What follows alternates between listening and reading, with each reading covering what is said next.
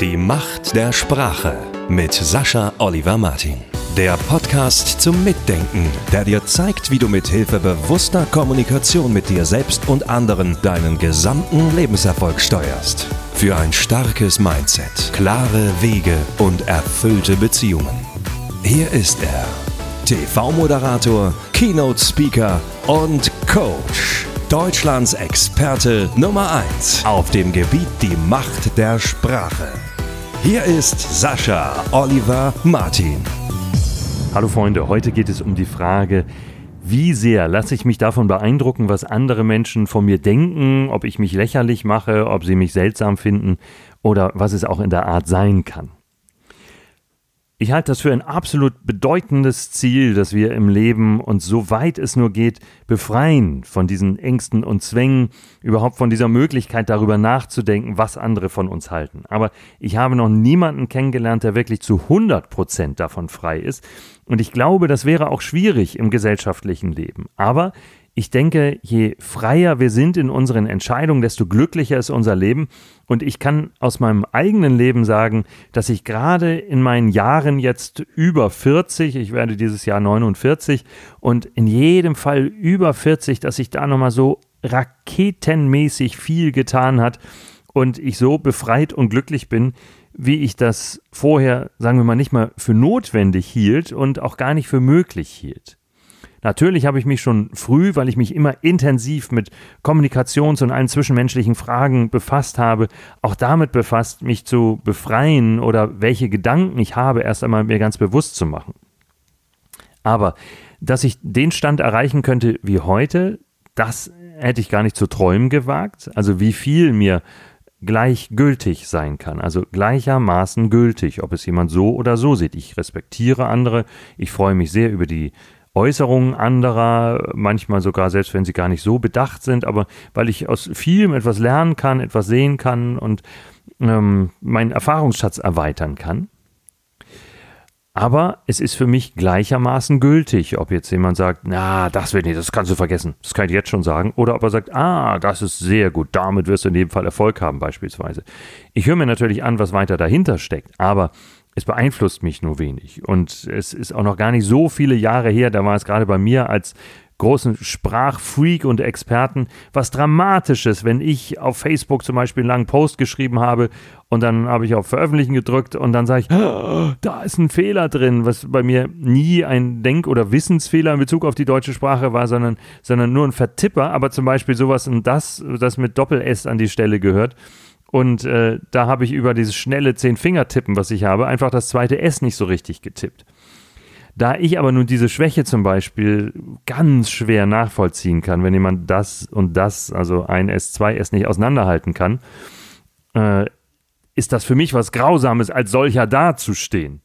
Wenn das jemand für sich so hat, dann ist in Ordnung, aber nicht für mich. Inzwischen ist es so, dass ich da eben Gott sei Dank, also bei diesem Beispiel, weil nichts ist bei mir, glaube ich, intensiver als Sprachthemen, dass ich da wirklich sagen kann, ah, ja, nach dem Essen korrigiere ich das mal, sehe ich gerade, dass ich mich da vertippt habe. Und dann mache ich das. Und wenn jemand in der Zeit schreibt, ha, ha, ha, hier gehört es aber mit zwei S oder schreibt sich so, dann denke ich so, oh Mann, ja, arme Sau, hast du sonst nichts zu tun. Ne? Anders ist natürlich, wenn jemand mir eine persönliche Nachricht schreibt und sagt, ey, Sascha, das gehört so und so. Das mache ich untereinander mit, mit einigen Leuten, äh, weil es immer mal Vertipper gibt oder sowas. Ne? Aber das ist eine andere Geschichte. Erst recht, wenn jemand sowas öffentlich macht. Also ich hatte das auch übrigens gerade. Ähm, ich habe mit äh, Thomas Philipp Reiter, dem Bürgermeisterkandidaten, den ich auch der Stadt Elmshorn sehr wünsche, habe ich ein Interview geführt und äh, hinterher wurde davon Material veröffentlicht, äh, schon mal vorab. Und äh, da schrieb dann jemand drunter, oh, Jacke im Sitzen immer öffnen. Gut, ist normalerweise eine Regel. Ne? Ein Sakko öffnet man, wenn man sich hinsetzt. Ja, so ist das im Normalfall. Wenn jemand von Fernsehproduktion Ahnung hat, dann weiß er, da ist es anders. Beim Fernsehen knöpfst du es spätestens dann zu, wenn du dich hinsetzt, damit es noch einigermaßen sitzt. Und dann ziehst du es dir hinten auch noch unter den Po, damit du drauf sitzt und der Kragen am Hals hinten im Nacken nicht zu hoch geschoben wird. Ne? Also da gelten einfach andere Regeln, damit es ordentlich aussieht man macht ja auch blonde Strähnchen zum Beispiel äh, viel heller, als man es im normalen Leben machen würde, weil äh, die Kameras viel Licht schlucken und so weiter. Man macht einfach Sachen bei Fernsehproduktionen anders. Das heißt, Thomas Philipp Reiter hat, wie vieles im Leben, auch das vollkommen richtig gemacht und jemand schreibt das dann öffentlich drunter. So, da ist natürlich wichtig bei solchen Sachen, dass man drüber steht. Man kann höflich reagieren und sagen, aha, ja, genau, hätte ich auch machen können. Aber vor allem ist die Frage, wer schreibt denn da sowas drunter öffentlich, statt dem anderen eine Nachricht äh, zukommen zu lassen, du, wenn ihr nochmal was dreht, achtet doch mal drauf. Ne? So, das erstmal so als Voraussetzung, so ein paar Themen drumherum, was kann da sein? Und jetzt möchte ich euch von einem ganz persönlichen, intensiven Erlebnis vom heutigen Abend erzählen oder heutigen Nachmittag, das ich hatte, als ich mit dem Auto unterwegs war und das hat mich wirklich beeindruckt und wieder erinnert und wachgerüttelt und da habe ich mir gesagt, so, das gebe ich an euch weiter. Ich bin schon so befreit und äh, so unabhängig von den Meinungen anderer Menschen, aber hin und wieder gibt es das eben doch und ich weiß, dass diese wenigen Male, in denen ich nachgebe, weil ich denke, es ist wichtiger darauf zu achten, wie etwas wirkt. Das ist natürlich mein Beruf von Anfang an.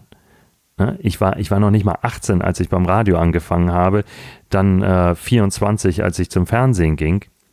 Ach, 23 sogar, 1994, genau. Ich war 23 Jahre, als ich beim Fernsehen anfing. Also natürlich ist bei mir viel auf Show, auf Darstellung ausgerichtet und ich kenne mich damit gut aus. Aber trotzdem weiß ich, es tut nicht gut, sich danach zu richten. Es kann professionell sein, wie eben bei der Fernsehproduktion. Da achtest du drauf, das Sakko soll sitzen, also lässt du es im Sitzen auch geschlossen oder machst es sogar bewusst. Aber nicht, weil du sonst rot wirst, weil die anderen Leute schimpfen oder so, sondern weil du einfach willst, dass es gut wird. Aber wenn es wirklich nur darum geht, uh, wie, wie sieht mich denn der andere? Findet der mich vielleicht komisch? Dann ist das was Selbstdestruktives. Damit zerstörst du dir selbst etwas. Und so eine Situation hatte ich heute.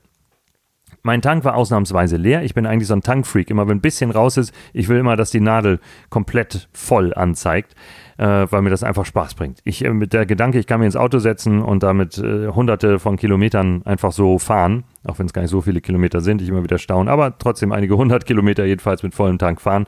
Äh, das finde ich ein gutes Gefühl. Ja, da war ausnahmsweise leer und dadurch stand ich ein bisschen länger an der Zapfsäule und äh, beobachtete dann, wie eine Wespe vor dieser Zapfsäule hing, so kopfüber und so ein bisschen hin und her wehte. Es herrschte ein leichter Wind. Und die sah ziemlich sicher tot aus und ich fragte mich noch, woran hängt sie denn? Ich kann nicht mal Spinnenweben sehen und habe dann meinen Schlüsselbund genommen, da ist dann so eine kleine, so eine Lederschlaufe hinten dran und habe sie berührt und habe gesehen, ah oh nein, sie lebt noch.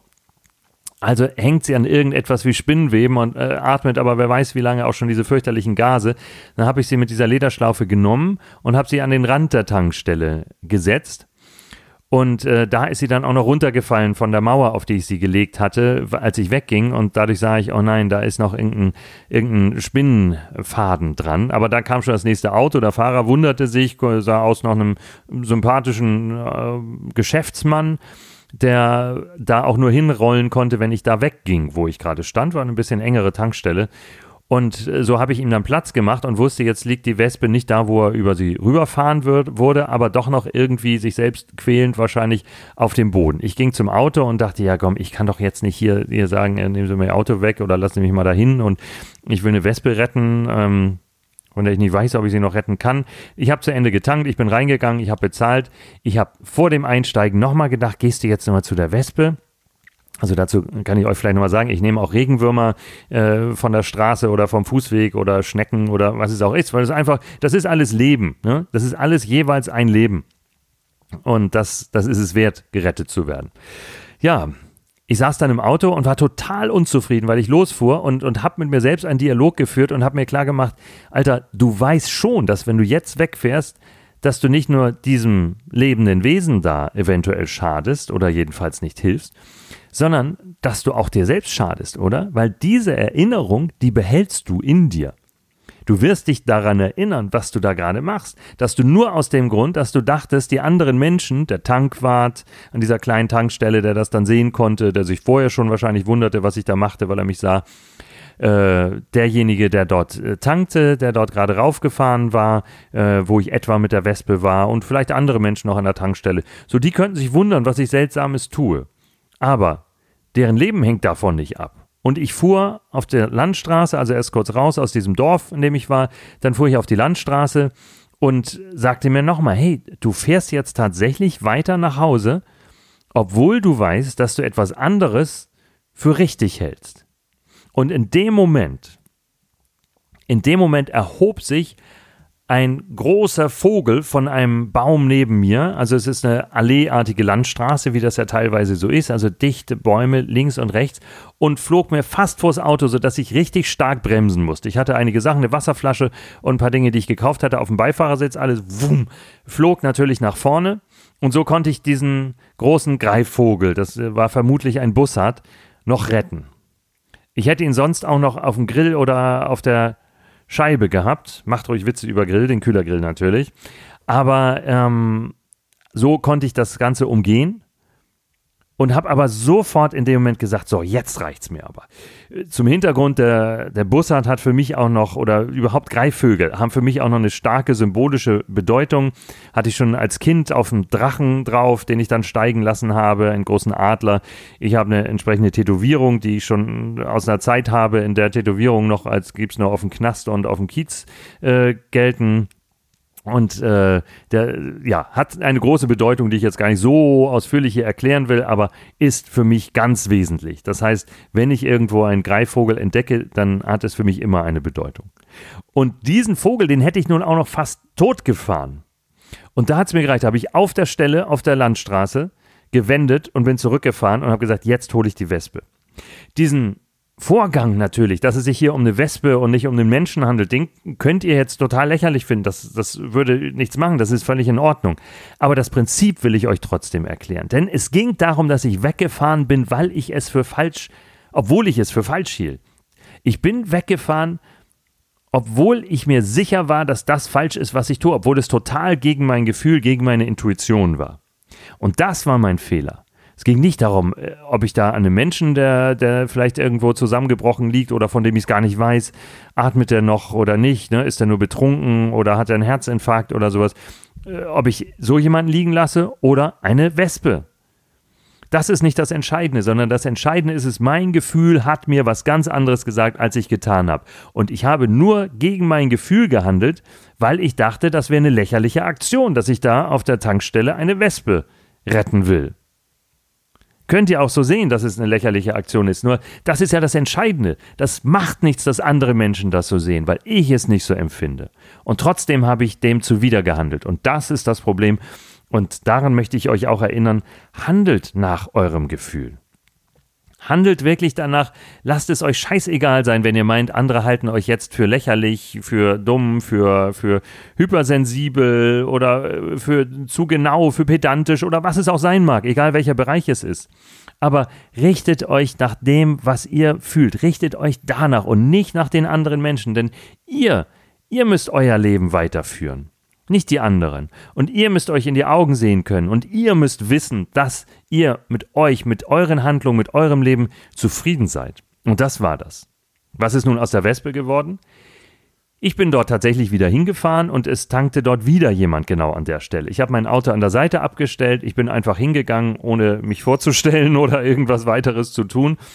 Hab gesehen, ob die Wespe noch da liegt und sie lag da noch und sie lebte auch tatsächlich noch, hat sich sehr, sehr wenig bewegt ich habe sie genommen, ich habe sie äh, auf eine Ablage in meinem Auto oben im Cockpit gelegt und äh, dort sah man schon, dass sie wahrscheinlich wirklich in ihren letzten Lebensminuten war. Aber ich habe mich trotzdem insofern wohlgefühlt, dass ich diesem Wesen, was einfach nur meiner Art entspricht, müsst ihr überhaupt nicht so sehen, es geht nur ums Prinzip, dass ich diesem Wesen noch die Bedeutung aufgezeigt habe, die es für mich hat. Denn ich habe es wahrgenommen.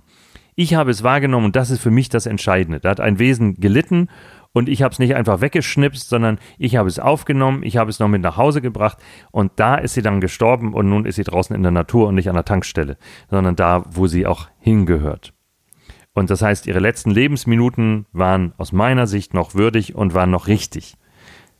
Müsst ihr nicht so finden, aber das Entscheidende ist, ich bin umgedreht und habe das getan, was ich für richtig gehalten habe. Und andernfalls kann ich euch sagen, ich, so wie ich nun mal drauf bin, Ich hätte heute noch dran gedacht, ich hätte morgen dran gedacht und so wie ich mich kenne, wäre es mir auch in Jahren immer wieder und spätestens, wenn ich an der Tankstelle wieder bin und die ist nun mal da um die Ecke, wo ich wohne, immer wieder daran gedacht, dass ich nicht meinen eigenen Werten treu geblieben wäre.